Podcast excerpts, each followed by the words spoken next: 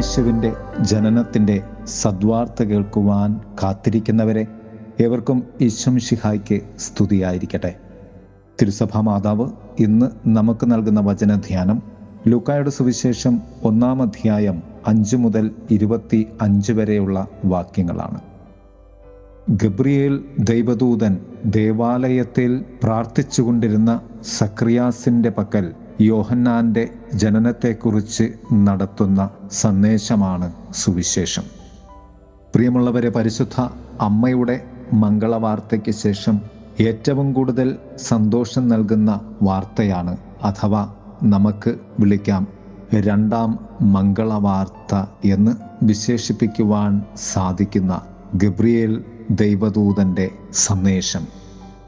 പരിശുദ്ധ അമ്മയ്ക്ക് ലഭിച്ച മംഗളവാർത്തയുമായി താരതമ്യം ചെയ്യുകയാണെങ്കിൽ മാതാവിനോട് ഗബ്രിയേൽ ദൈവദൂതൻ പറഞ്ഞു കൃപ നിറഞ്ഞവളെ സ്വസ്തി ദൈവസന്നിധിയിൽ നീ കൃപ കണ്ടെത്തിയിരിക്കുന്നു എന്ന്. എങ്കിൽ ഇവിടെ ഗബ്രിയേൽ ദൈവദൂതൻ പറഞ്ഞു നിന്റെ പ്രാർത്ഥന കേട്ടിരിക്കുന്നു എന്ന്. എന്നാൽ ഭൂമിയിലെ ദൈവ സന്നിധിയിലായിരുന്നു സക്രിയാസ് എന്ന പുരോഹിതൻ. ദേവാലയത്തിലെ അതിവിശുദ്ധ സ്ഥലത്ത് പൂജാകർമ്മങ്ങൾ ചെയ്തുകൊണ്ടിരിക്കുകയായിരുന്നു. ദൈവം നമ്മോട് പറയുന്നത് ഇപ്രകാരമാണ് ഈ സന്ദേശത്തിലൂടെ. ദേവാലയത്തിൽ ദൈവസന്നിധിയിൽ നാം പ്രാർത്ഥിക്കുന്നതിന്റെ ആവശ്യവും പ്രാധാന്യവും അവിടെ ദൈവം നിനക്ക് വേണ്ടി നടത്താവുന്ന ഇടപെടലും നമ്മുടെയൊക്കെ ദേവാലയ തിരുബലികളിലും പ്രാർത്ഥനകളിലും ഉണ്ട്.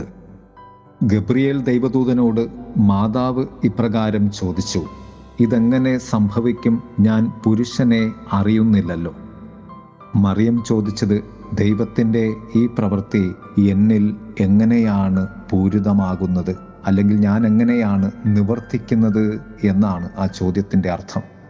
എന്നാൽ സക്രിയാസ് ചോദിച്ചു ഞാൻ ഇതെങ്ങനെ അറിയും? ഞാൻ വൃദ്ധനാണ്. എന്റെ ഭാര്യയെയും പ്രായം കഴിഞ്ഞവളുമാണ്.